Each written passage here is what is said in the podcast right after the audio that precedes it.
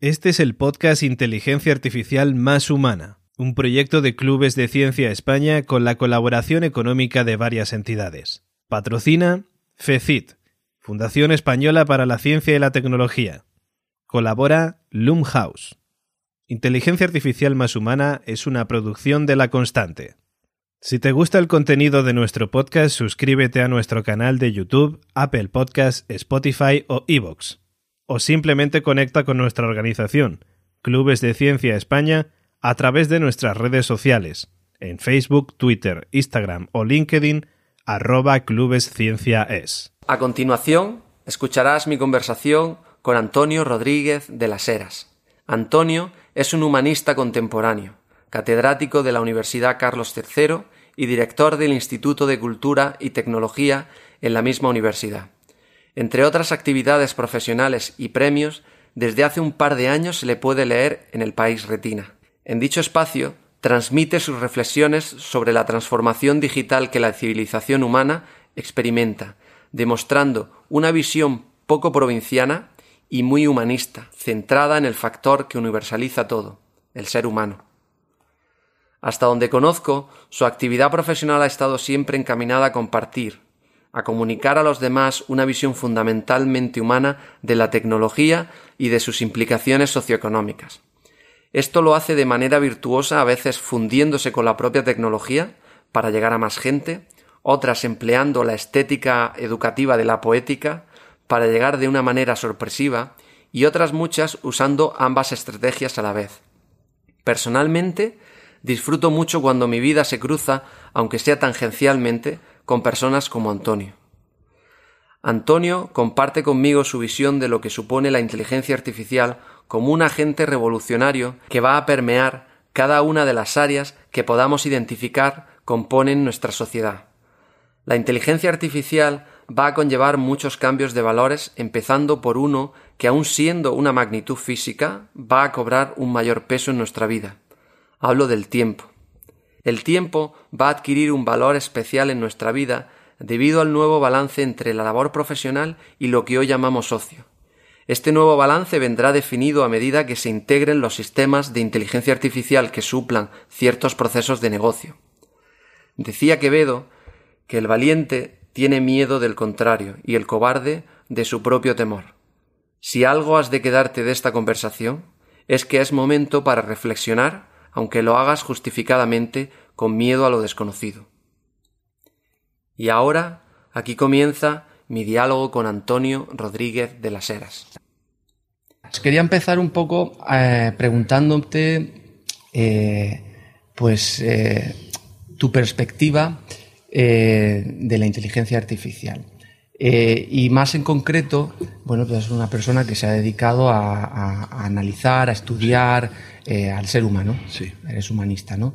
Y que eres una persona que un poco ha analizado tanto eso como un poco todo lo que gravita alrededor del ser humano individual y, el sistémico, ¿no? Y dentro de ese estudio, pues habrá ido introduciéndose una serie de conocimientos, de conceptos nuevos eh, para ti, pues de la formación que tenía.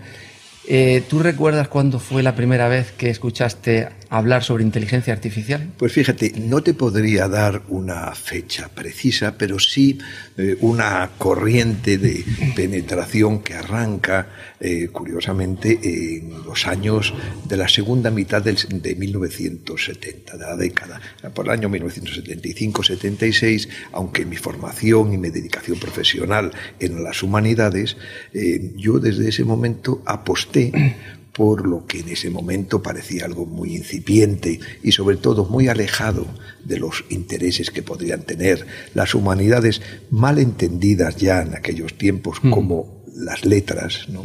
Y decidí eh, embarcarme en esa aventura de seguir desde ese momento, pues cómo evolucionaba una tecnología que ahora la llamamos tecnología digital, etc. Y así empecé, empecé con, aún con perforadoras de tarjetas, de estos aparatos, esas máquinas, y desde ese momento ya pues todo lo que iba apareciendo y todas las sorpresas con las que nos encontrábamos al cabo de todas estas décadas, pues las he ido viviendo en primera persona. Así que desde un momento en que parecía que me metía en un camino divergente por cuanto que se veía que por un lado iba a ir lo que sí se veía como prometedor línea de desarrollo de la tecnología, de la información y de la comunicación, y por otro, pues lo de siempre, las humanidades, las letras, que iban a atender otros territorios, y sin embargo lo que ha sido más satisfactorio para mí ha sido que en estas décadas he podido ver que no solo son caminos divergentes, sino confluyen hasta el punto de que se trenzan. Ahora ya ese trenzado entre una y otra de las líneas es lo que podemos llamar cultura digital. Eh, que bien humanístico es. ¿no? Así que desde ese momento yo he estado muy atento a toda la aparición de esos fenómenos muy variados, ¿eh? de todo tipo, que constituyen lo que ahora llamamos cultura digital. Y entre ellas, evidentemente, pues yo no recuerdo si serían los 80, no, no, no, no te podía decir con precisión, pues claro, se hablaba de esto, pero no se veía con la visión de impacto eh, que tienen estos momentos. Veía como una línea muy prometedora, que había que prestarle atención, pero no como ahora que estamos viendo que es algo que entra, que va a empapar toda nuestra vida y que la va a transformar de una manera o de otra, la va a transformar. Sí, sí. Y bueno, hablabas de sorpresas que te has ido llevando desde ese momento que apuestas por un poco la tecnología. Sí. Hace 30, pues 40 años. Claro, 25 más 20, 40 y tantos años. Sí. Eh, en ese sentido, eh, sobre todo la, producción, como decía, más grande de temas de inteligencia artificial ha ocurrido en los últimos 10 años. Eso es, eso es. Eh, ¿Ha habido allí alguna sorpresa que te has llevado en el sentido de, jolines, ¿cómo se puede hacer esto? Claro, eso por un lado, la potencia con que aparece este Guadiana, ¿no? Que no es único en este caso, la cantidad de desarrollos científicos, tecnológicos que eh, parece que se ocultan, que incluso van a desaparecer y después aparecen en condiciones distintas, aparecen con fuerza. Claro, porque generalmente, no generalmente, siempre, los fenómenos de transformación profunda vienen por la confluencia de factores muy distintos que tienen que confluir todos ellos a la vez. De manera que cuando eso no sucede, pues veis que, que sí, es muy interesante, pero eso no arranca. Yo siempre lo comparo a ese autobús de las excursiones escolares en la que están esperando a los alumnos a que están visitando la ciudad y tienen todos que confluir para que arranque el autobús. Bueno, pues eso es lo que sucede en este tipo de fenómenos. Lo que fue a finales del siglo XX, bueno, que era muy prometedor, pero aún faltaban condiciones. Y cuando llegan esas condiciones, todas ellas a la vez, ese autobús arranca, que es lo que está sucediendo ahora. Sí, pues... Eh, y bueno, entonces ya apuntabas un poco antes que, interpretas un poco la situación actual en que la inteligencia artificial va a ser algo que va a empapar toda la sociedad. Eso es. Eh, tú como humanista contemporáneo, eh, obviamente pues un especialista en inteligencia artificial tiene su visión. Claro. ¿Para ti qué significa la inteligencia artificial? Bueno, pues eh, entramos eh, fundamentalmente en, una forma distinta, potente, de organizar nuestro mundo, de instalarnos en nuestro mundo. El, ser humano está a lo largo de toda su historia buscando formas cada vez distintas de instalarse ese ser humano en el mundo. Bueno, pues la inteligencia artificial nos abre una forma distinta de instalarnos en ese mundo, es decir, de relacionarnos con las cosas de ese mundo y sobre todo también de cómo nos vemos nosotros en ese mundo así interpretado, que es lo que tiene la inteligencia artificial en la recámara y que de alguna manera saldrá en los próximos tiempos, que es una revolución cultural al margen de todos los cambios de la productividad, de las relaciones, etcétera. Lo que va a cambiar fundamentalmente es fruto de una auténtica revolución cultural. Y mm, desde tu punto de vista de humanista, vuelvo otra vez a repetirlo, ¿no? Eh, ¿Qué cuestiones eh, se pueden, incluso se deben plantear eh, en relación a, este, a esa revolución cultural? La, sí, la primera, en cuanto a la revolución cultural, lo primero es eso, que si bien hemos asistido a lo largo, sobre todo de la contemporaneidad, hemos asistido a grandes transformaciones que podíamos darle el calificativo de nombre de revoluciones, no revolucionarias. Sin embargo, eh, han sido pues, revoluciones sociales, revoluciones políticas, revoluciones económicas, pero lo que ahora va a ser la máquina que tire de todos estos cambios a todos los niveles de esta sociedad va a ser la revolución cultural, es decir, las formas de cambios de valores, valores sobre nuestra forma de organizar nuestra vida, sobre la forma de, considerarnos los humanos, esa profunda revolución es insostenible poder seguir viviendo en el mundo que estamos viendo que se transforma con la mirada de siglos pasados, que en el fondo la mantenemos, si entendemos como mirada la forma de, valorar lo que vemos. Y entonces en ese sentido van a ser muy profundas, muy profundas. De hecho, yo pienso que aquí ocurre una cosa, y es que eh, uno tiende a pensar, cuando se enfrenta un poco a, ese futuro inmediato, en apoyarse en la experiencia del pasado, en el conocimiento, las propias experiencias, ¿no? Eh, sin embargo, aquí se encuentra uno con una situación, por ejemplo, yo te hablo del terreno profesional, en el que eso no te vale o no te es suficiente. Te, te, obliga, el poder adaptarte, te obliga a hacer una transformación en la que tú nunca has tenido esa experiencia y no te puedes apoyar. Y es un poco desesperanzador. Claro, eh, eh, es, ahí donde radica la, la fuerza de transformación que, nos está esperando. Vamos a ver cómo se manifiesta. Y es que generalmente todos nosotros desde, desde que abrimos los ojos por la mañana cada día, estamos reconociendo el mundo, es decir, estamos volviendo a ver las cosas y entonces decimos con nuestra memoria, con las cosas que tenemos, bien sean individuales, vivenciales y personales, o bien las de haber vivido en una cultura, estar diciendo, esto ya lo he visto, esto es así. Eso es extraordinariamente funcional y, y a la vez es un cobijo porque tú estás mirando y dices, bueno, esto sí, eh, se diferencia un poco, pero es parecido a... Eso lo mm. estamos haciendo continuamente utilizando patrones de memoria, sea memoria, como digo, personal, vivencial, o bien memoria cultural.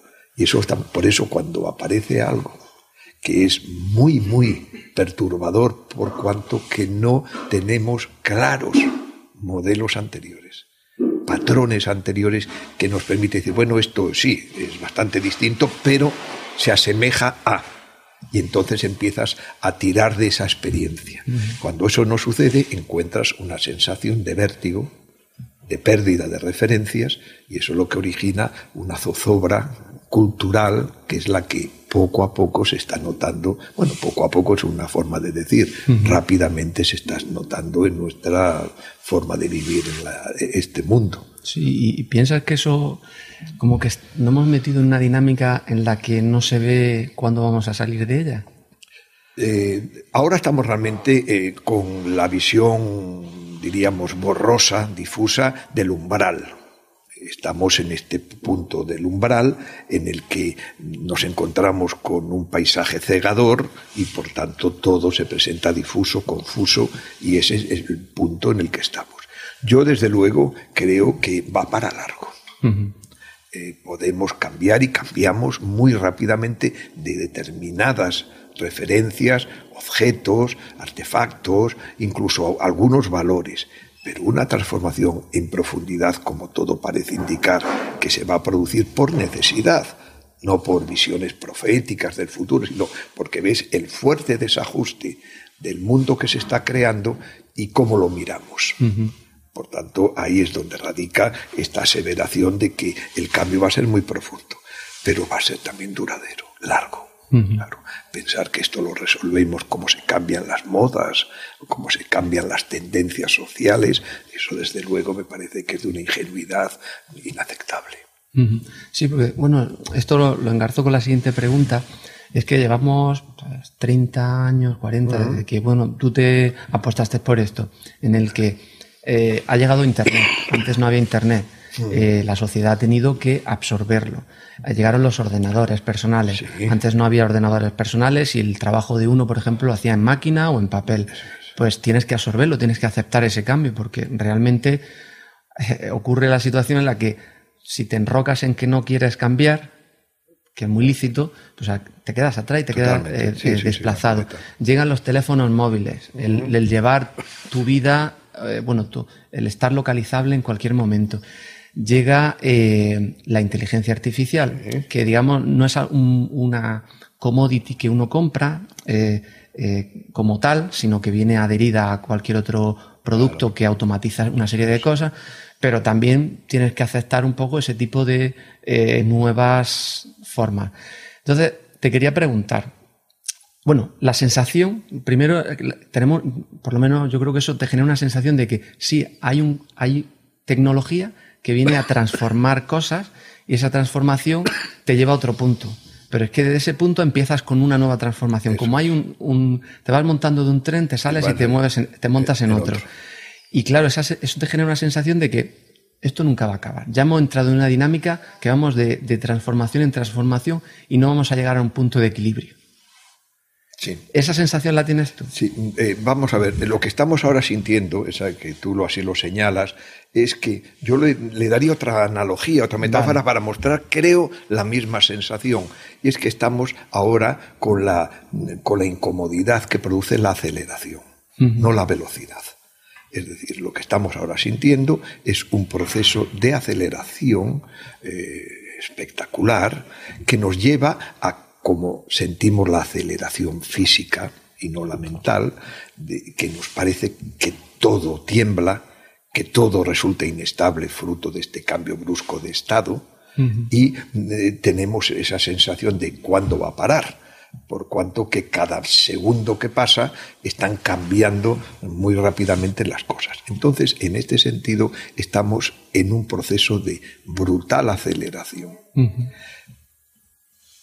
Hay que indicar, hay que pensar que como también en el mundo físico, esa aceleración puede alcanzar luego lo que diríamos una velocidad estable de crucero, es decir, que alcanzáramos otro estado en el que ya, en efecto, van a seguir cambiando las cosas. Ese ritmo que unas veces le llamamos de innovación o lo que sea, ese cambio va a continuar, pero ya muy veloz, pero no acelerado. Yo creo que ese matiz es el que nos diferencia este momento que estamos viviendo del que posiblemente, posiblemente alcancemos en un futuro que ahora es indeterminado. Entonces yo ahí lo marcaría. Lo que estamos sintiendo ahora es que esto todo está vibrando fruto de esta aceleración. Aceleración, llegar a un punto de aceleración cero y velocidad, velocidad de crucero. Una velocidad de crucero en el que ya el cerebro nuestra sociedad se ha acostumbrado a cambios, a cambios muy rápidos, nos hemos acostumbrado que en el fondo estamos pasando, y eso es el fruto de la aceleración, estamos pasando de una sociedad que prácticamente era de la renovación a una sociedad de la innovación. Estábamos acostumbrados que lo que teníamos lo manteníamos, durante mucho tiempo y que cuando se estropeaba, se desgastaba, se rompía, pues lo que hacíamos era renovarlo. Y así hemos ido. Y era una sociedad en que no tirabas nada ¿eh? y conservabas las cosas, le dabas otro uso. Y esa sociedad, que es una sociedad de cierta estabilidad, que venimos de ella, pues ahora se ha visto trastocada por una aceleración en que tiramos las cosas en buen estado, en el que continuamente nos encontramos que nuestros valores, nuestras formas de mirar ya no funcionan. Todo eso, lo que estaba antes señalando, nos lleva a, que es un proceso de aceleración. Estamos innovando continuamente. Y el innovar produce, entre otras cosas, el malestar de la obsolescencia, que es muy perturbadora y que sería impensable que nuestros antepasados más inmediatos pudieran entender lo que ahora nosotros con una forma natural realizamos. Pero no solo porque vivíamos en una sociedad de mercado que exige continuamente eso que se llama la obsolescencia programada. No, no, no. Es que como hemos entrado en una forma de entender el progreso a partir de esa aceleración que ahora llamamos innovación, pues se dispara este fenómeno que estamos hablando de, de, malestar de, toda nuestra existencia como tal. Sí, eso que dice me viene a la cabeza la palabra actualizaciones, ¿no? que al final uno adquiere un producto y ese producto no es que incluso ya lo tengas que eh, tirar y comprar uno nuevo, sino que en el mundo software, ¿no?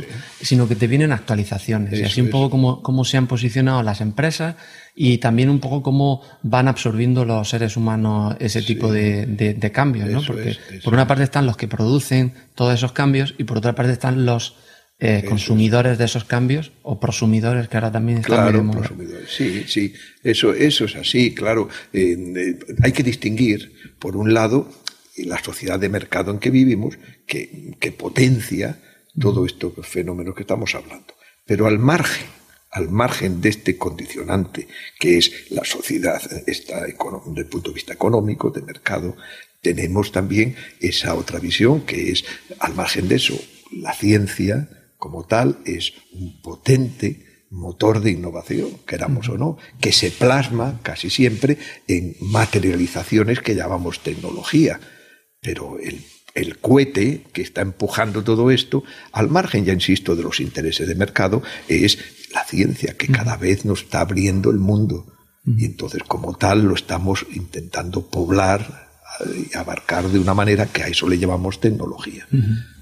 Y volviendo un poco al tema de, esos cambios que se producen de manera periódica y que van concatenados y te dan la sensación de que no, de que no hay un fin. Eh, tú como humanista, como persona que analiza cómo esos cambios impactan en el ser humano, cómo los absorbe, eh, a nivel personal, pues también ha ido experimentándolo. Eh, ¿Cómo los has experimentado? ¿Eres reticente a ese tipo de cosas eh, o no?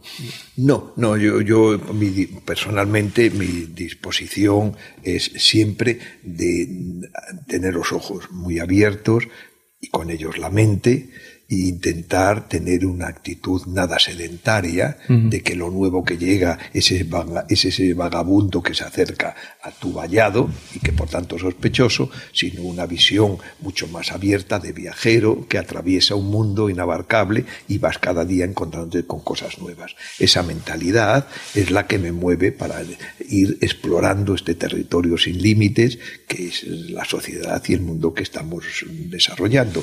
Por tanto, en ese sentido, no. Otra cosa es que muchas veces se simplifica las posturas vitales con respecto a esto, pues con una, una dualidad que, bueno, no es exactamente, ¿no? El, decir, el que es eh, casi un, no un optimista, casi diríamos un papanatas porque se queda deslumbrado por lo nuevo, sencillamente porque es lo nuevo, y aquel que es pues más precavido, más eh, inteligente y entonces lo que ve nuevo pues lo pone bajo, bajo cuarentena. No, no, yo creo que es simplificar las posiciones vitales eh, y mentales con respecto a todo lo que nos está sucediendo.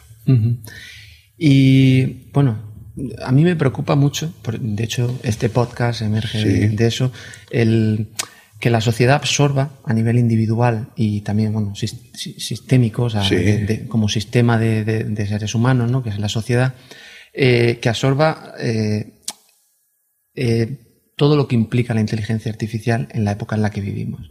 Me preocupa. Y, y siento que me preocupa porque no estamos preparados. ¿no? Y en ese sentido yo creo que la cuestión un poco, o la pregunta del millón es que si existen eh, de alguna manera incipiente las bases filosóficas o incluso culturales mm, que nos pueden llevar como un, una, una nos pueden posicionar de cara a absorberlo bien. Si existen o no existen, y si no existen... Yo creo que es la urgencia que tenemos. La urgencia que tenemos es un pensamiento, una mirada, como antes hacíamos referencia, una mirada a ese nuevo paisaje que se está abriendo, que lo vemos, pero aún falta que lo sepamos mirar para que se revele todo lo que contiene. Esa labor, que es clave, aún nos falta. Porque en el fondo podríamos decir que todo lo que ahora está sucediendo es un fuerte desajuste entre los desarrollos tecnológicos que muchos de ellos solo nos piden que seamos usuarios de ellos, directa o indirectamente, o dicho de otra manera, que adquiramos unas habilidades de manejo de esas cajas negras. Y sin embargo, como tantas veces repito, eh, se nos hace o se nos divide del codo para abajo, que son las habilidades, y sin embargo no nos damos cuenta que el gran desafío es del codo para arriba, las neuronas. Así que se está produciendo, que eso es quizá lo más alarmante y en ese sentido coincidiría con tu preocupación, están apareciendo nuevas formas de ignorancia en una sociedad de esta abundancia de tecnología, de proyección de la ciencia en nuestra materialidad, de una manera o de otra, sin embargo, quienes estamos dentro de este mundo estamos manifestando cada vez una profunda ignorancia de lo que nos rodea. Y claro, la ignorancia pues tiene serios problemas eh, porque casi siempre se infecta y da como resultado pues formas muy distintas de superstición. Naturalmente que ahora no son las supersticiones de los tiempos de las brujas, pero las supersticiones de la pseudociencia, por ejemplo, es ya una manifestación alarmante de dónde puede ir una sociedad envuelta en tecnología y altos niveles de ciencia y sin embargo, como aquellos feligreses de los tiempos anteriores que sí había una alta teología de una religión que conformaba al mundo, ahora es la ciencia, y sin embargo se limitaban a eso, a ser practicantes, pero el resultado es que había una profunda ignorancia, porque no podían alcanzar ni muchísimo menos esas verdades teológicas que cuatro desarrollaban en unos conventos o en unas universidades. El resultado es que generaban supersticiones como eso, ya lo sabemos, que eran perseguidas porque eran desviaciones del orden que establecían las religiones. Pues ahora estamos en una época en que lo que la organiza esta sociedad es la ciencia y sin embargo como se nos manifiesta en unas prácticas que aquí casi siempre se reducen a ser usuario de esa tecnología, pues tenemos unas manifestaciones de ignorancia preocupantes a más no poder, ¿eh? muy preocupantes, porque van calando, se va aceptando y eso lleva a una, no solo a, a una baja del nivel de, entender este mundo, sino podemos encontrar caminos extraordinariamente frágiles de mentalidad social. Entonces eso es peligroso. De hecho, yo, o sea, yo la, definiría como una ignorancia funcional, en el sentido de que un poco el modelo es, mm, yo no entiendo cómo funciona nada, todo lo que hay detrás y hay cada vez más. Mm. Eh, pero lo utilizo y lo utilizo incluso. Bueno, por ejemplo, por poner un ejemplo así un poco tonto, los, los youtubers, que, que, son gente que manejan esa plataforma de una manera brillante y con mucha habilidad.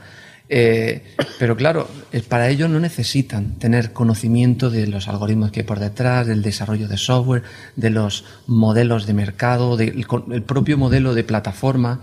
Simplemente adaptarse un poco al, saber las reglas del juego y, la habilidad es inmensa. Pero claro, ahí te estás enfrente o te estás viendo a una persona que realmente ignora todo lo que todo el castillo que he montado y se mueve como, como, un pez en el agua. Eh, es verdad que de ahí pues surgen supersticiones, o sea, e, estás en, la posición de que emerjan ese tipo de, situaciones, falsos profetas, gente que se aprovecha. Es muy frecuente eso, eso es. Exactamente. Una sociedad muy frágil, muy frágil. Y, yo pienso que, la inteligencia artificial está llegando a, incrementar ese, esa ignorancia funcional a unos niveles mucho más altos de lo que, o sea, hay un salto muy grande. Yo soy físico y yo, pues, a mí cosas como la ignorancia, cosas como eh, otro tipo de propiedades que se pueden asociar a una sociedad, eh, pues las veo como un sistema. Y, entonces lo único que, eso me, manifiesta es que estamos, casi se podría cuantificar de ahí una transición de fase, de una fase anterior a otra fase, a otra fase. Lo cual pone de manifiesto que realmente si utilizamos otro lenguaje estamos viviendo una revolución. Sí. Sí. Eh, bueno, ¿cómo, sí, Sí, claro, claro, porque hemos llegado, fíjate que nosotros, toda nuestra historia de humanos y una definición que, que puede muy bien recibir nuestro, nuestra especie es la de, la de homo extraversus, es decir, de seres extravertidos. Eso es una forma de definirnos a los humanos con respecto a otras especies o a otros eh, géneros. Es decir, nosotros somos tan particulares en la evolución que estamos dejando continuamente cosas naturales que llevamos dentro, fruto de nuestra evolución, las estamos dejando fuera en artefactos.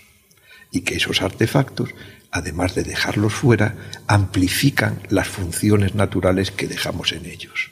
Así que eh, el, bifaz amplifica algo tan natural como es el puño golpeando y la raedera las uñas es decir, que desde las primeras herramientas que construye el ser humano vemos esa extraversión para amplificar.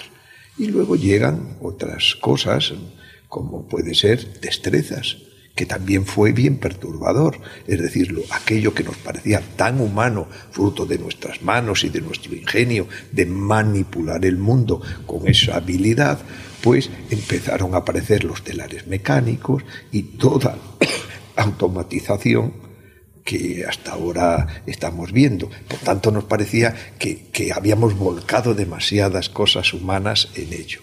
Lo mismo que nuestra capacidad de, gasto energético para hacer trabajos los dejamos en el maquinismo fuera y son las máquinas que amplifican con mucho toda la aportación energética en forma de trabajo que podríamos realizar nosotros. Pero claro, ahora llega algo tan asombroso y bueno, antes que se me olvide, y la propia memoria, desde la escritura, la imprenta, la red, es dejar algo tan interesante como, y humano como es la memoria, dejarla fuera y amplificada.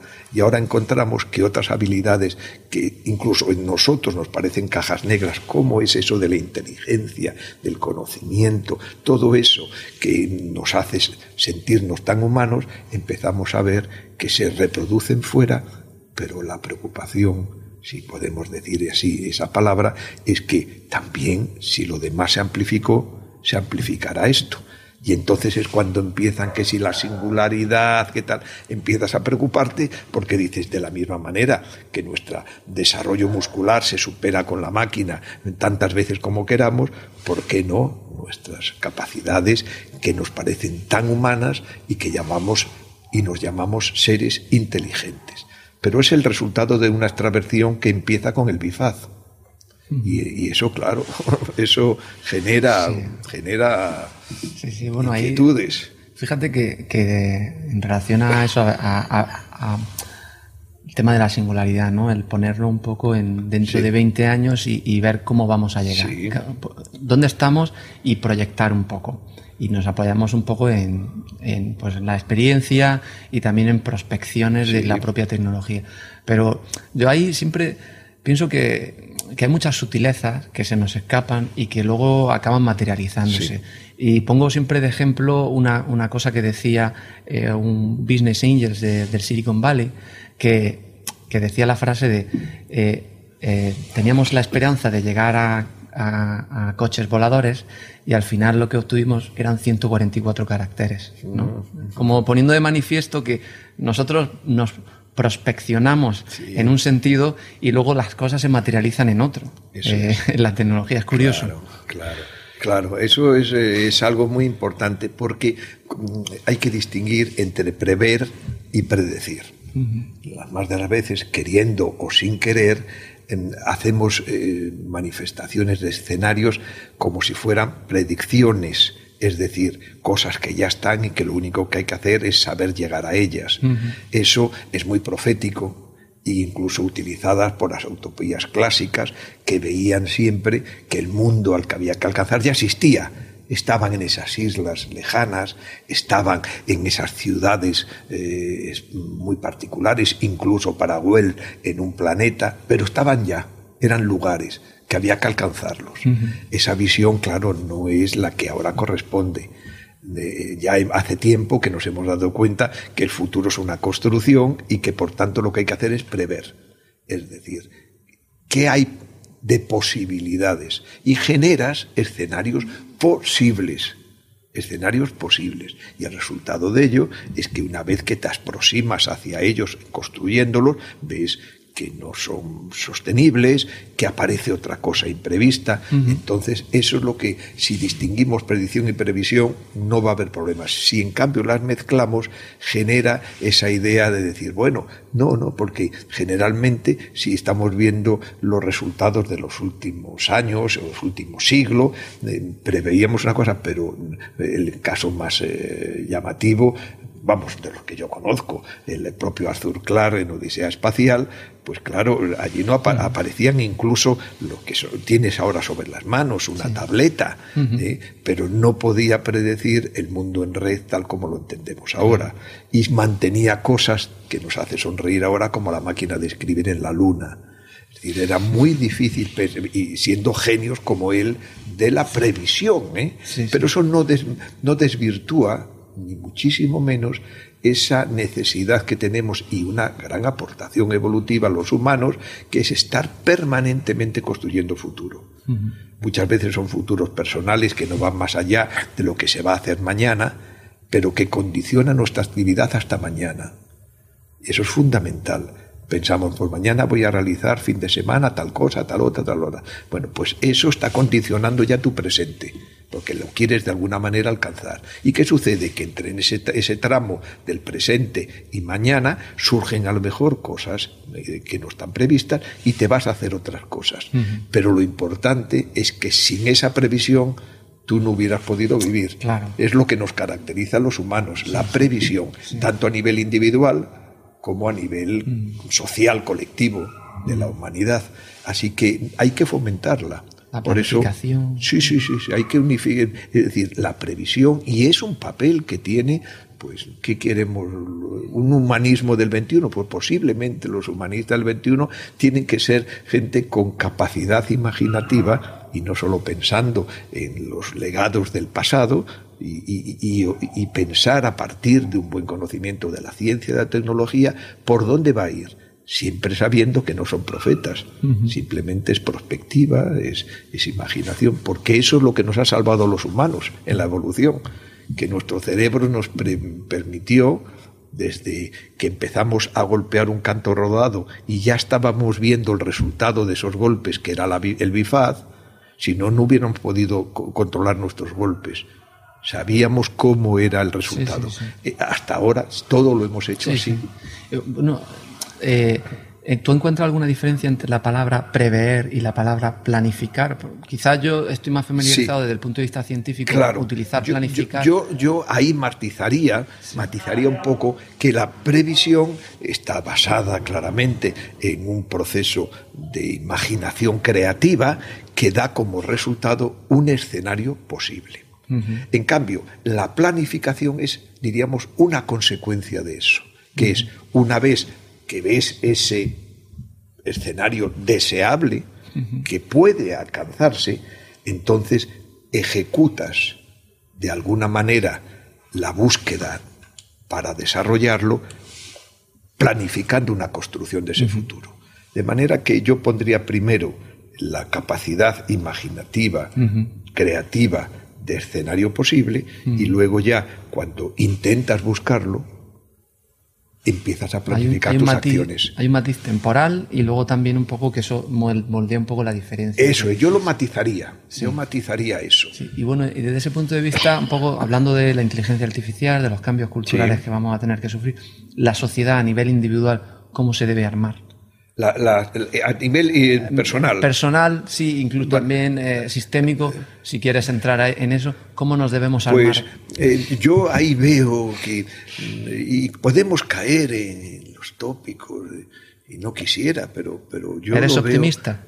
Sí, sí, sí, sí. Es decir, en cuanto que el optimismo, sea decisión, me puede decir, ¿eres decidido? Sí en ese sentido, es decir, que muchas veces también son palabras que muchas veces están ya alteradas por una especie de costra que se produce por el uso constante y puede pensar que el optimista es sencillamente porque sí, no, no, es, porque estás en una actitud de, de, decisión a hacer cosas en busca de.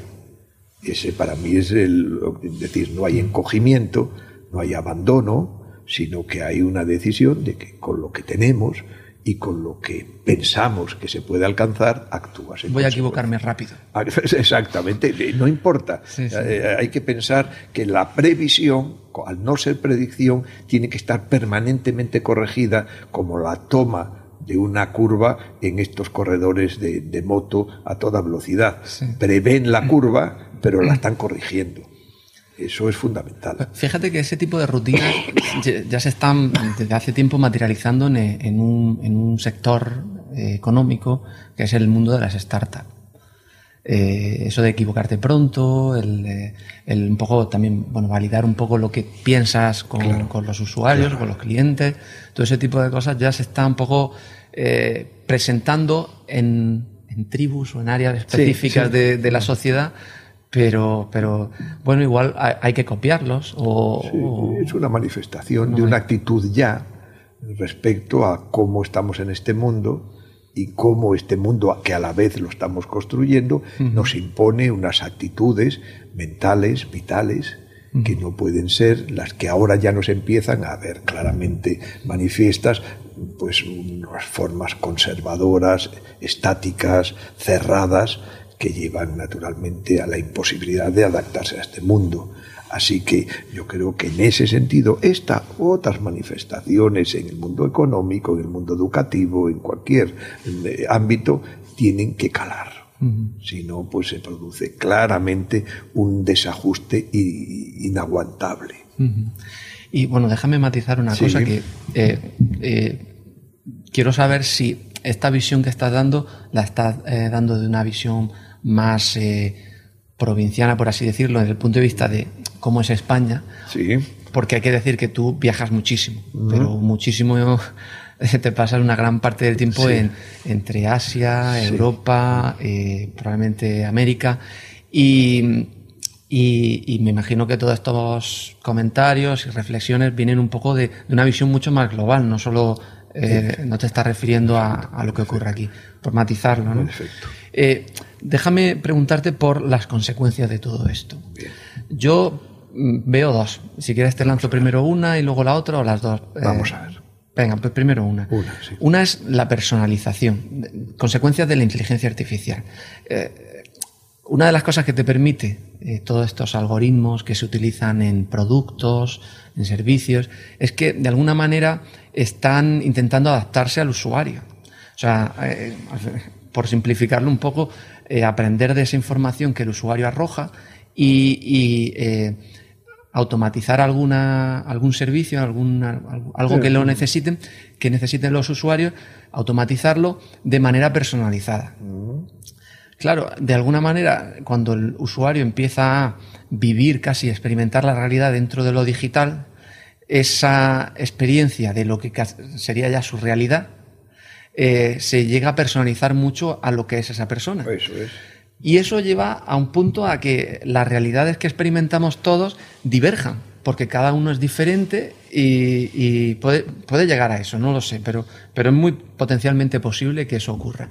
¿Eso qué consecuencias tiene? Por un lado, tocas un punto muy interesante, que es eh, el riesgo pero ahí está, se ve, no es una previsión, no, está ahí el riesgo de generar burbujas en las que acondiciona tu vida en un mundo hecho a tu medida. Es decir, darte un mundo a tu medida. Eso mentalmente es nefasto. Y eso supone uno de los riesgos que tiene esta sociedad a medida a partir de crear una, unas personas una vez más sedentarias. Para mí, una vez más, me gusta distinguir entre sedentarios y viajeros. Es decir, serían los que les vas dando de todo el inmenso territorio que es este mundo, le estás dando una parcela bien acondicionada donde ellos se instalan. Eso es para mí en diferente de que la, parcela no es de tierra, sino que es mental, tus valores, tus gustos, tus visiones de ese mundo, que es lo que puedes ver por encima de la valla de esa parcela, y ahí estás. Ese sedentarismo es nefasto. Lo que hay que crear, habría que pensar cómo se crea, pero luego podemos tratar esa cuestión, está en, no, no, este mundo que es complejo, no se puede parcelar, ni mucho menos instalar a los humanos cada uno en su parcela, sino que se tiene que recorrer. No queda otro remedio. Es decir, tenemos que buscar los medios para que la mentalidad de los humanos en este mundo sea la del viajero, la que entiende que no puede abarcar este mundo y lo que tiene que aceptar es el riesgo, la incertidumbre, pero a la vez las grandes satisfacciones de intentar uno de los inagotables recorridos que tiene un territorio tan vasto. Así que eso es lo que hay que crear. El peligro es que ya no solo el mercado nos esté impulsando hacia esas visiones de confort en la que te refugias en una parcela, sino que, para mí lo más importante, la propia educación nos está parcelando de esa manera, con ese impulso de tú lo que tienes que conseguir es ser muy especialista en eso porque encontrarás tu nicho de, trabajo, todo eso que tiene una parte de, de base, es verdad, si no se complementa con dar impulso de, viajero desde los primeros pasos de la educación y vas mostrando todo de esa manera tan parcelada, para mí es lo más grave. Más, insisto, que las estrategias que estamos viendo de mercado. Más. Por tanto, cuando hablábamos de revolución, la palanca de la revolución, aunque caiga en tópicos tantas veces utilizados, pues tiene que ser la educación. Mm. Si seguimos educando a las nuevas generaciones, planteándole fundamentalmente este mundo parcelado de certezas, estamos realmente condenando que una población pueda responder a las exigencias de este mundo que no es troceable. Y bueno, la otra es que yo aquí pongo, lo has mencionado antes, pongo muy de manifiesto la importancia que tienen los científicos o aquellas personas que se dedican a eh, casi a nivel laboratorio o incluso sin que fuese un laboratorio, que el laboratorio sea la, sociedad, a generar conocimiento, ¿no? ¿no? entender un poco cómo funcionan las cosas o a crear nuevos conocimientos sobre cosas. Y, y claro, yo ahí me doy cuenta de que esos científicos se están enfrentando ellos que son los creadores, los creativos, eh, se están enfrentando a que tienen que estar expuestos a toda la información que sus colegas también generan. Sí. Eh, pero claro, la información se está convirtiendo en algo abrumador en cuanto a cantidad y sin meter el tema de que hay información de ciertos niveles, ¿no? De interesante y otra que es incluso falsa. Pero bueno, eh, en el mundo científico, pues bueno, a través de los artículos de investigación, yo creo que ahí se filtra un poco ese tema. El caso es que yo creo que eh, es tan abrumador esa información que tienen que barajar que un poco bloquea la capacidad creativa del científico, ¿no? Y ahí, me, claro, yo ahí también veo una consecuencia de, de todo lo que es, ya no solo la inteligencia artificial, sino todo lo que es la tecnología que impulsa toda esa creación de información. Que a esas personas que, están encargadas de, plantearnos un poco las nuevas herramientas están saturadas. Sí, sí. Eh, en general ahora, diagnóstico a nivel no solamente de ese científico en su especialidad, sino en general del mundo, eh, de todos nosotros, es el fenómeno de la sobreinformación en sus múltiples manifestaciones, tanto las académicas y científicas como sencillamente conocer cómo va el mundo y hasta el más cercano de tu ciudad está sobreinformado. Así que eso lleva naturalmente a generar ruido y ese ruido pues te produce confusión y te produce retraimiento que es el que tú señalas, el retraimiento, porque no puedes metabolizar esa información. Aunque quieras. No puedes eso. Entonces, eso nos da de bruces con el gran desafío que tenemos, que es que el mundo es complejo, no es complicado, y como es complejo, nos hace ver una aparente paradoja, y es que el aprendiz de brujo se manifiesta claramente. Es decir, si ese mundo complejo lo quieres tratar como el aprendiz de brujo, es decir, como si solo fuera complicado, y lo quieres, por tanto, reducir, troceándolo, vemos que va a ser el mismo sino, el mismo destino que el aprendiz de brujo. Cada trozo es otro cántaro de agua que trae y no va a poder en ningún momento, más bien todo lo contrario, va a sentir el anegamiento. Curiosamente, cuanto más trocea ese cántaro una y otra vez roto. Bueno, pues eso es lo que nos está pasando en esta visión actual de cómo hacer frente a este mundo con mirada, con, con visión científica. Y eso, científica, y, insisto, y no solo esa. Entonces, eso nos lleva a, esa curiosa paradoja del aprendiz de brujo, es decir, te va negando. Hay que plantearse formas transdisciplinares. la, la, transdisciplinariedad es una de las primeras respuestas que tiene la complejidad del mundo, ser transdisciplinar. Es decir, si bien cierto que es necesaria la parcelación o llamada especialización, tiene que estar de alguna manera compensada con una formación, con una actitud transdisciplinar. De no ser así, se va cayendo en esa agonía cada vez más absorbente de que tu especialidad, por reducida que sea, no puede absorber, y mucho menos, todo lo que en ella se produce.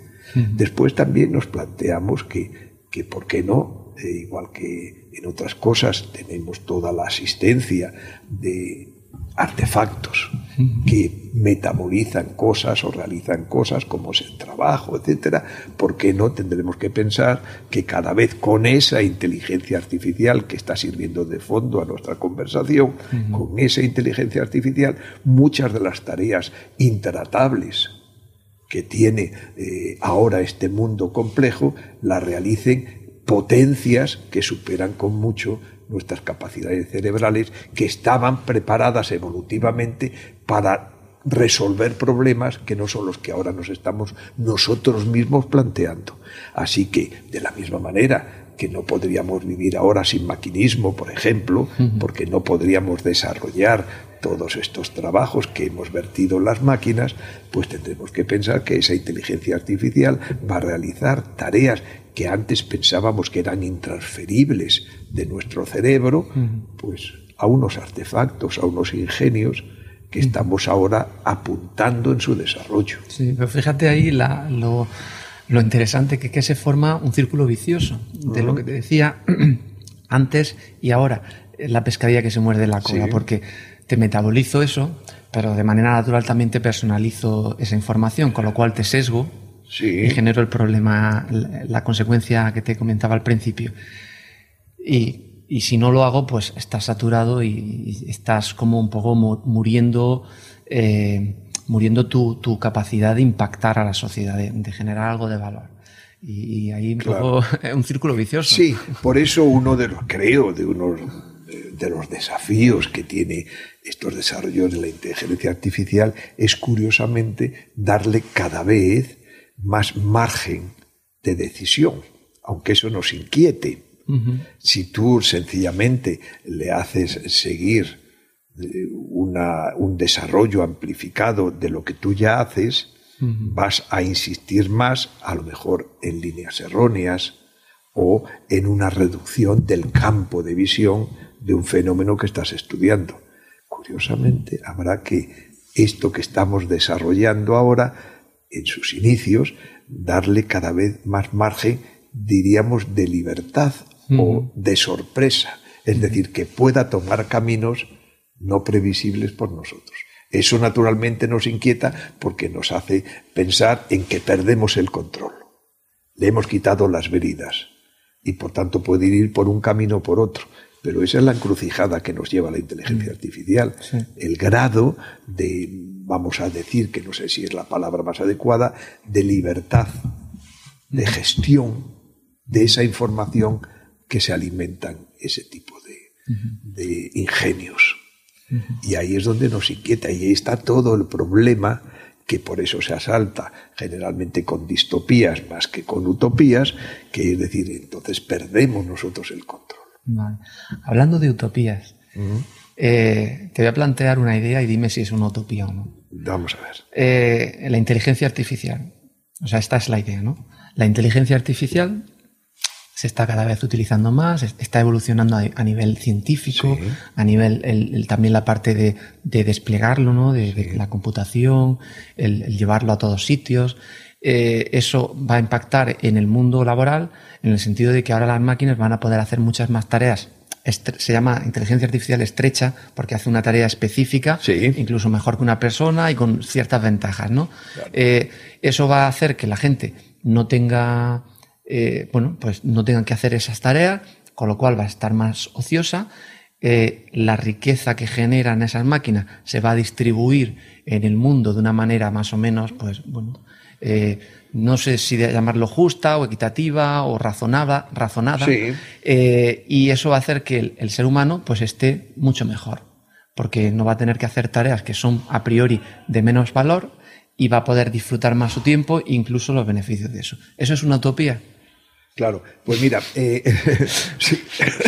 mira, eh, para ti que sí, pues mira, curiosamente las buenas utopías tienen otra cara que son las distopías. Si repasamos las utopías clásicas o viceversa, las distopías clásicas, nos sorprende que contienen en ellas las dos caras, como la ciudad de Moriana, la ciudad eh, invisibles de Calvino, en que por un lado es una ciudad esplendorosa y por otro una ciudad de, de oscuridad, de humedad. bueno, pues ese juego utópico-distópico está en toda buena construcción, que de arranque puede presentarse como utópica o como distópica, pero luego verás que en la otra, en el reverso, se ofrece. En este caso, como me lo has contado, están contenidas las dos posibles interpretaciones de tu narración es utópico, es distópico. Eso no es una debilidad de tu narración, sino todo lo contrario. Es una potencia de que lo utópico y lo distópico son inseparables. Así que las dos, eso que me señalas es muy posible. Es eh, muy posible mm, desde el punto de vista distópico, pero también utópico. ¿En qué sentido utópico? Porque si lo vemos y volvemos de nuevo a esa historia fabulosa, maravillosa del humano, dejando fuera de sí cuestiones naturales y amplificadas con esos artefactos, desde el bifaz, como decía antes, hasta lo más espectacular de nuestros desarrollos tecnológicos actuales, todo eso lo dejamos fuera y sin embargo, fíjate, no nos vaciamos. Es decir, dejas fuera cosas que dices, si es mi naturaleza y ahora la hago artificial. Sin embargo, toda nuestra historia de Homo Faber ha mostrado que a la vez que somos extravertidos, el interior nuestro aflora cosas que de otra manera no afloraría. Y una de ellas, que es la más potente, aunque muchas veces no se valora lo suficiente, es algo muy curioso. El tiempo no es algo externo, Pensamos que el tiempo es algo tan externo como el reloj que tenemos aquí delante, que va independientemente de nosotros. Tic-tac, tic-tac. No, no, el tiempo está contenido y plegado dentro de nosotros. Bueno, como, como magnitud física, no. Ya, ya, ya. En ese sentido vital me estoy refiriendo. Sí, sí, entiendo lo que dices. Sí, de experiencia del tiempo, ¿no? Entonces, en ese tiempo, ese, eso que llevamos dentro se va dilatando curiosamente a medida que ponemos fuera cosas que son muy naturales, pero que permiten al dejarlos fuera aflorar. Y es lo que aún no sabemos. Es decir, ¿qué, cómo sería un ser humano con un tiempo por delante que incluso no lo sabemos denominar bien? ¿Qué le llamamos? ¿Tiempo propio? ¿Ocio? Es decir, ¿qué haría un humano si dispusiera cada vez más de tiempo no alienado? ¿Cómo sería el humano? ¿Qué posibilidades tendría? Pues eso es uno de los... También hay que educarlos. Claro, claro. Entonces te das cuenta que desde el principio del proceso educativo te están forzando a que trabajes, es decir, utilices un tiempo alienado. Con más o menos satisfacciones, pero un tiempo alienado. Por eso, cuando ahora, fruto del desarrollo de nuestra sociedad, empezamos a llamar tiempo libre, en esta sociedad de mercado que tenemos, inmediatamente se tapona con productos que llamamos entretenimiento. que es uno de los grandes nichos de negocio que en estos momentos tenemos en nuestra sociedad. Es decir, hay cada vez más tiempo libre y en vez de dejar que eso esponje y veamos qué puede producir, lo taponamos con ese ocio o esa, ese tiempo libre que sería el entretenimiento. Ahí está. Por tanto, una visión también utópico-distópica sería un tiempo disponible como nunca el humano, ni siquiera los más privilegiados, han podido disponer. ¿Qué haríamos? ¿Nos aburriríamos, como dicen, eh, o encontraríamos unas potencialidades indudables? Pero lo que sucede es que sería un auténtico paisaje yermo si antes previamente no se ha preparado a esa persona para eso. Eso es evidente. Claro. Ahí, a mí el, entretenimiento, también soy consumidor de, del mismo, pero claro, siempre le veo ese matiz de mm, que no genera un valor, salvo, salvo el, el, propio de, de, entretener, o sea, la palabra lo dice, entretenerte. Entretenerte porque no estás haciendo otra cosa. Pero claro, si eso eh, en, en, lo que se refiere a tiempos se cuantifica mucho, pues da pena un poco ver eh, esa visión de que, vale, tenemos gente viva, gente que tiene que vivir, obviamente, y, que tenemos que entretenerla porque si no sabemos qué hacer. Ahí está, eso es, eso es de lo más distópico. claro, ahí está. ¿Qué haces con unas personas que viven en la siguiente contradicción?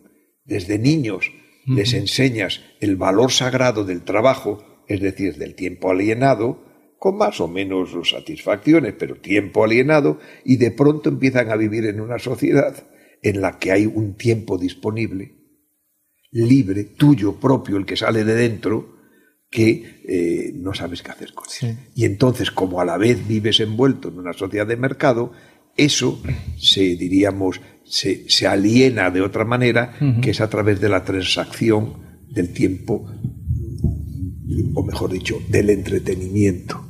Y eso es el, problema. Pero a mí me gusta plantearme escenarios como ese, que es decir, ¿y ahora qué sucedería? ¿Sería a lo mejor lo más parecido al, paraíso? Yo lo asemejaría, y lo iba a comentar, a, la caída del Imperio Romano. ¿Por qué? Dime, dime. Bueno, pan y circo y... Ah, claro, eso sería, claro, cuando te dices que no da respuesta a eso. Exactamente. claro, claro. Es decir, cuando empieza a aparecer esto y le estás dando ese entretenimiento como nicho de mercado, sería eso. Pero si no fuera así, ¿qué sería? No sé. Yo a mí me gustaría, este, un, deseo, una hipótesis mía, personal, que ese tiempo se, se, eh, eh, o sea, convirtiésemos a los, a los miembros de la sociedad en filántropos de su tiempo. De tal manera que obviamente ese ocio, esa actividad fuera, que no sabría cómo transformarla, fuese algo útil a la humanidad, porque ahí está un poco la filantropía, el enfoque de la gente que tiene dinero y se dedica a eso, a dar algo a la humanidad. Perfecto. ¿Ves? Ahí ya tendríamos otro modelo de sociedad basada aparentemente en un vaciamiento del ser humano, pero que no es vaciamiento, y deja lo más humano que hay. Y ese humano le das visiones éticas, le das funciones nuevas que en el día a día de lo que ahora vivimos sería No tiene valor, pero a la humanidad le eh, posiciona en... Podría ser eso, o es decir, ¿qué otros valores podrían conformar un nuevo orden fruto de esto que estamos viendo que origina todo el desarrollo artificial del humano? Que en el fondo te amplifica tus acciones y en consecuencia te va dejando que broten burbujitas de tiempo propio. Bueno, eh, te quería preguntar em, que estábamos, estábamos hablando de un tema eh, que era las, utopías o las distopías y el escenario, digamos, en el que siempre se, se analizan, ¿no? Es verdad que eso que te planteaba, esa idea que te planteaba, va a generar conflictos tanto arriba como abajo. Eh, y esos conflictos también nacen un poco de una visión, y es que la tecnología nos deshumaniza. Pero tú bien apuntabas antes que, que la, la, historia nos presenta un escenario diferente, pero nuestra manera natural de asimilarla es que La, la, nos humaniza, nos deshumaniza, perdón. Claro, claro. Eso es una visión que arrastramos. ¿Por qué?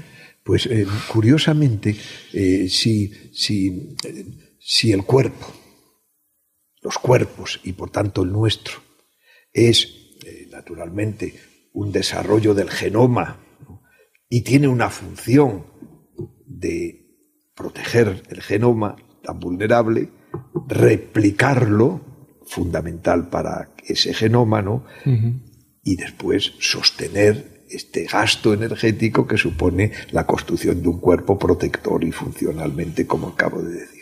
Por tanto, eso es. Y sin embargo, si estás viendo, venimos de, de culturas como la nuestra, en la que siempre se ha visto esa dicotomía entre cuerpo y espíritu, cuerpo y ser humano, o lo que fuera, que cada uno lo interpreta de una manera o de otra, pero siempre como un cuerpo, como una carne eh, que de alguna manera hay que contener e incluso castigar.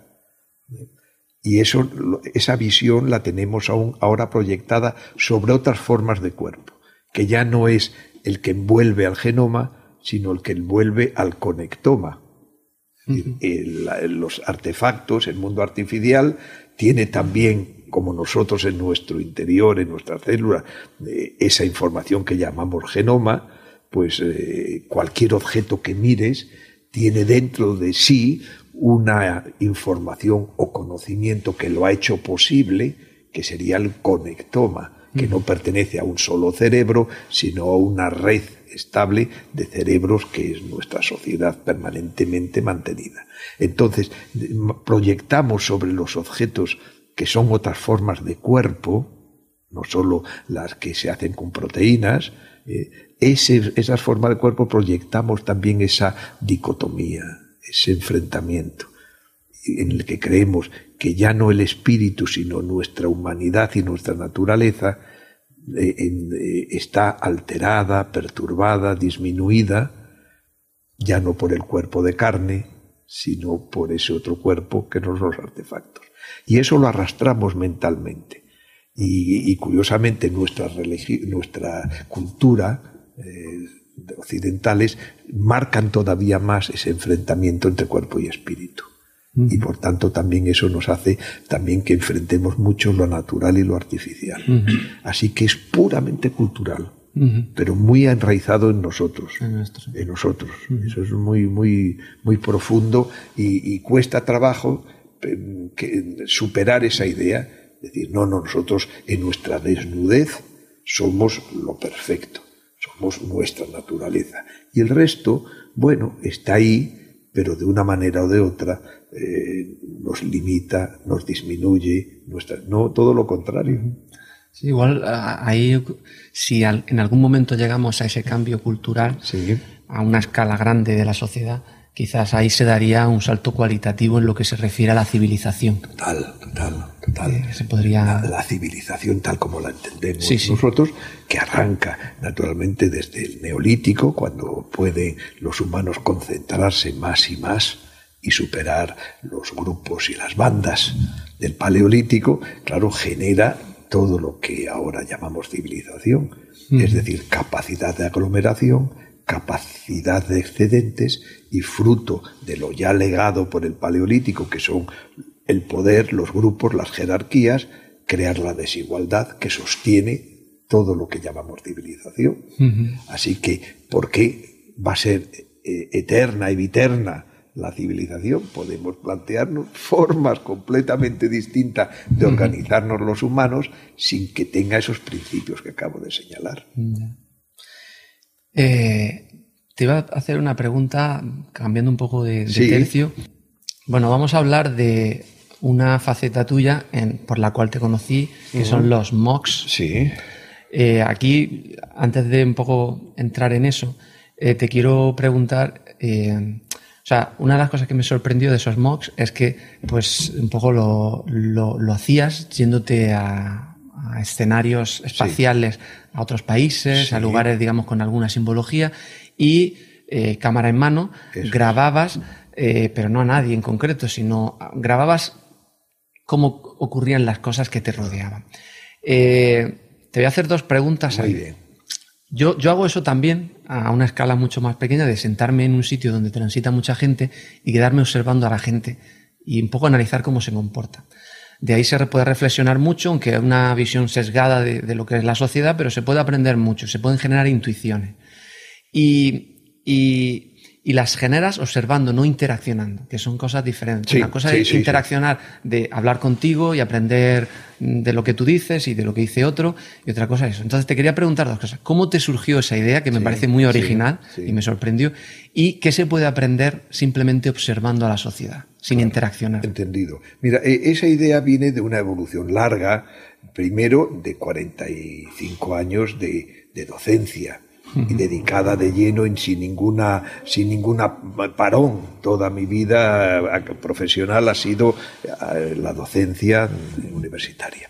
Entonces mm, cuando llegó todo este potente y ahora solamente iniciado eh, desarrollo de la educación en red, que no es educación a distancia, es educación en red, que es otra cosa, pues esa, eh, ese fenómeno me hizo recapitular sobre cosas aceptadas. Y es, oye, toda mi vida, fruto del número de alumnos que tengo, lo que, he estado hablando frente a los otros, de manera que lo que yo miraba no lo miraban los otros. Eran dos visiones encontradas y hablando continuamente frente a. Y de hecho, cursos anteriores he desarrollado como se hacen con cierta frecuencia delante de una cámara, más o menos, con apoyo visual, de un PowerPoint o no, hablando frente a. Así que dije, ¿y por qué no eh, en este, ya que la red ofrece el gran desafío de plantearnos formas de comunicación didáctica bien diferentes a como lo hacemos en el lugar del aula, bien diferente, intentar reproducir de manera simulada lo que sucede en un espacio como el aula es, a mi entender, y con todo respeto, un error. Hay que pensar otras formas de comunicar, entre ellos porque no tienes en estos casos de los cursos en red a dos, veinte o sesenta alumnos, es que tienes miles de alumnos, por tanto son estrategias distintas. Y he pensado, ¿cómo es la sensación de aproximarme más al que tengo enfrente? Pues curiosamente poniéndome a su lado, es decir, compartiendo él y yo el mismo paisaje que estamos mirando esa sensación de que tú estás al lado. Y cuando tú hablas con alguien que no le miras, es curiosamente cuanta mayor proximidad tienes e igualdad. Porque si, aunque estemos los dos paseando, hay una gran desigualdad de autoridad, de poder, de lo que sea, tú procuras mirar a esa persona como su autoridad o das un pequeño paso atrás pero cuando hay esa sensación de proximidad que da la igualdad, tú compartes el mismo paisaje que el que está a tu lado. Así que lo que utilicé eran cámaras subjetivas, es algo pro y de este tipo, nada complicadas, y lo que hacía era donde iba, por donde iba, fuera en movimiento, fuera en lugares donde estaba sentado, transmitir lo que yo veía, compartirlo junto con la palabra. Por tanto, así he construido algunos cursos como el que tú señalas, que se basaba en eso. Unas veces me sentaba en Esmirna, por ejemplo, y estaba viendo pasar al atardecer por el, por el muelle eh, personas que venían de una manifestación, tranquilamente paseando unas y otras, y hablaba mientras tanto. Otras veces iba en un coche, o el coche estaba dentro de un lavadero de, automático del coche, y ahí, ¿por qué no? Si lo tuviera en el asiento de al lado, los dos veríamos lo mismo y estoy hablando. Eso es una fórmula que me ha dado satisfacción eh, en, el objetivo que buscaba, la sensación de proximidad. O sea, que yo cuanto más eh, deje que sea la palabra la que ocupe, fundamentalmente. Pero es curioso que el escenario estaba elegido de tal manera que yo creo que que él propio te sugería a ti hablar de eso. Eso es. incluso era un, escenario que visualmente te ayudaba a apoyarte sobre ciertos conceptos que no se manifestaban de manera explícita, pero implícita sí. Así es. Eso es muy importante.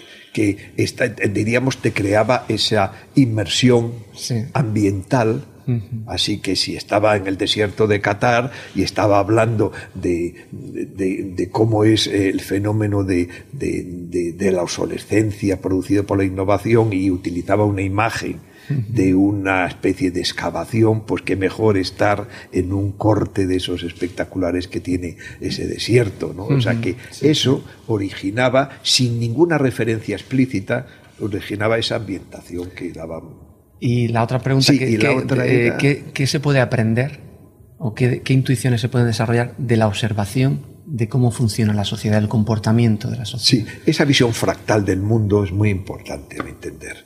No es atomizada, sino que cuando consigues que lo pequeño que tus sentidos te permiten percibir es lo pequeño pero abierto, estás convirtiendo el mundo en un resultado fractal, es decir, encuentras en esa visión reducida por tus propios sentidos, la estás viendo abierta. Y eso te da una profundidad eh, indiscutible de observación. Así que yo lo veo también muy interesante centrarnos en eh, un suceso, en algo concreto, pequeño, incluso cotidiano, y a partir de esa visión eh, introducir la palabra al discurso bueno, las dos últimas preguntas, ¿vale? en referencia a los MOOCs, sí. Eh, yo pienso que nacen de dos razones. Eh, una de ellas es que es una plataforma digital y tiene todos esos, eh, ¿cómo se dice?, em, beneficios, la escalabilidad, el, precio, todo ese tipo de... son muy, muy importantes, ¿no? Por otra parte, veo otro beneficio que un poco más crítico, ¿no? que es esa sensación de que el sistema educativo de universalizar la, educación, de, ese, paso previo de escalabilidad que se hizo el siglo pasado con la educación, eh, pues que nació obsoleto desde el punto de vista metodológico, porque se planteaba, yo creo, eh, en base a la cultura jerárquica que existía en ese momento. ¿No? Ya no te estoy hablando de España, en cualquier sitio, ¿no? De memoriza. Entonces, eh, pienso que también los MOOCs vienen a proponer a los mm, que enseñan un espacio donde eh, transformar ese esa obsolescencia que existía en lo que se refiere a la metodología. Sí, entiendo. ¿Qué visión tienes tú? Sí, yo soy un entusiasta de, esta enseñanza en red abierta y, masiva, eh, porque eh, creo que es una, una de las necesarias respuestas que tiene un sistema que, como tú has indicado, es obsoleto. Es un sistema basado en que te daban las cosas empaquetadas. Fijaos, fíjate que toda la educación está basada en empaquetar contenidos, tiempo, eh, y te lo dan empaquetado, eso sí, con un, con un papel eh, muy, muy atractivo, de colores y un buen lazo, pero empaquetado. Esto es lo que te doy. Y eso lleva a toda una serie de disfunciones y de frustraciones. Primero lo desempaquetas y no merece la pena lo que ahí te encuentras. Pero ya te lo has adquirido, ya no queda retorno, más que una frustración. O por el contrario, como los paquetes tienen medidas estándar, como puedes llamarse asignatura, curso, título, y son exactamente igual, sucede que en unas está atiborrado de cosas dentro y otros, por el contrario, de mucha paja. Por tanto, todo eso origina una serie constante de frustraciones y de disfunciones. Y lo que se basa precisamente de esta enseñanza a la que nos referimos en red es a una visión despiezada del conocimiento. Es decir, ofrecerte piezas que ya por ser piezas son no cosas empaquetadas, sino abiertas, que su gran poder está en que además de ser pequeñas, son fácilmente encajables o recombinables, lo cual te lleva a que tu conocimiento se personaliza. en la que tú puedes ir construyendo tu currículum a medida que tus necesidades, tus intereses, tus descubrimientos te llevan por un lado o por otro y ha desaparecido el paquete, el papel y el lazo. Eso me parece que tiene un potencial que aún no está del todo ni mucho menos explotado y que puede cambiar muy, muy satisfactoriamente esa educación que mirándola por donde la miremos está obsoleta, no es sostenible. Lo único es que no queda más remedio, pero no es sostenible. Así que yo soy muy partidario de eso, de que unos conocimientos en red, que no quiere decir que todo se virtualice en la red, ni mucho menos, pero sí que el conocimiento ya no te lo dé una autoridad o una institución firmemente empaquetados. Estás el agua a todos con los que converso. Eh, es una pregunta que seguro que nunca te la han, te la han hecho y eh, parece un poco surrealista, pero es un hecho. Vamos a ver. Eh, este, esta conversación que tenemos va a ser retransmitida por plataformas de vídeo, de audio, podcast. esas plataformas, pues, digamos, van a procesar esa información a través de algoritmos de inteligencia artificial. O sea, los algoritmos van a extraer eh, el texto de los audios, procesar una serie de cosas, ¿no? Eh, de alguna manera, no solo los que escuchen o vean eh, este, esta conversación van a interaccionar con ella de manera pasiva, sino también esos algoritmos están presentes ahí. Claro. Sí, sí, sí, sí. ¿Qué le dirías a ese algoritmo que va a escuchar esta conversación? Que va a escuchar la conversación.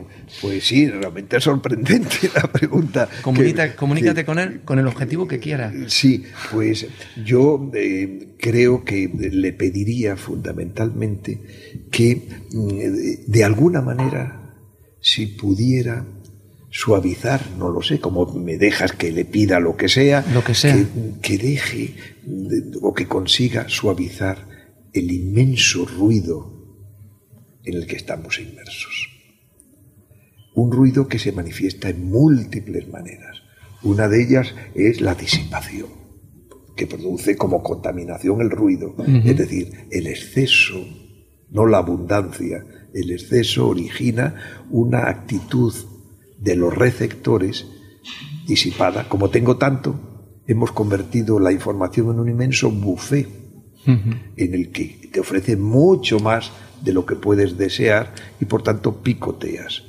Eso en la información y en el conocimiento lo que hace es una fractura del discurso mínimo que origina ruido. Por tanto, le pediría fundamentalmente, ¿habría forma de que no hubiera tanta disipación? ¿Y cómo conseguirlo? Porque para mí es uno de los retos que tiene la actual comunicación riquísima, nos ha hecho pasar en muy poco tiempo de la escasez, pero escasez muy profunda. La información estaba en esa biblioteca que tenías que conseguir una beca en tu tesis doctoral para llegar a ella y poder ver esa información. Estaba, todo era escaso. Y ahora hemos pasado rapidísimamente al exceso. A la abundancia. Fíjate, y matizo.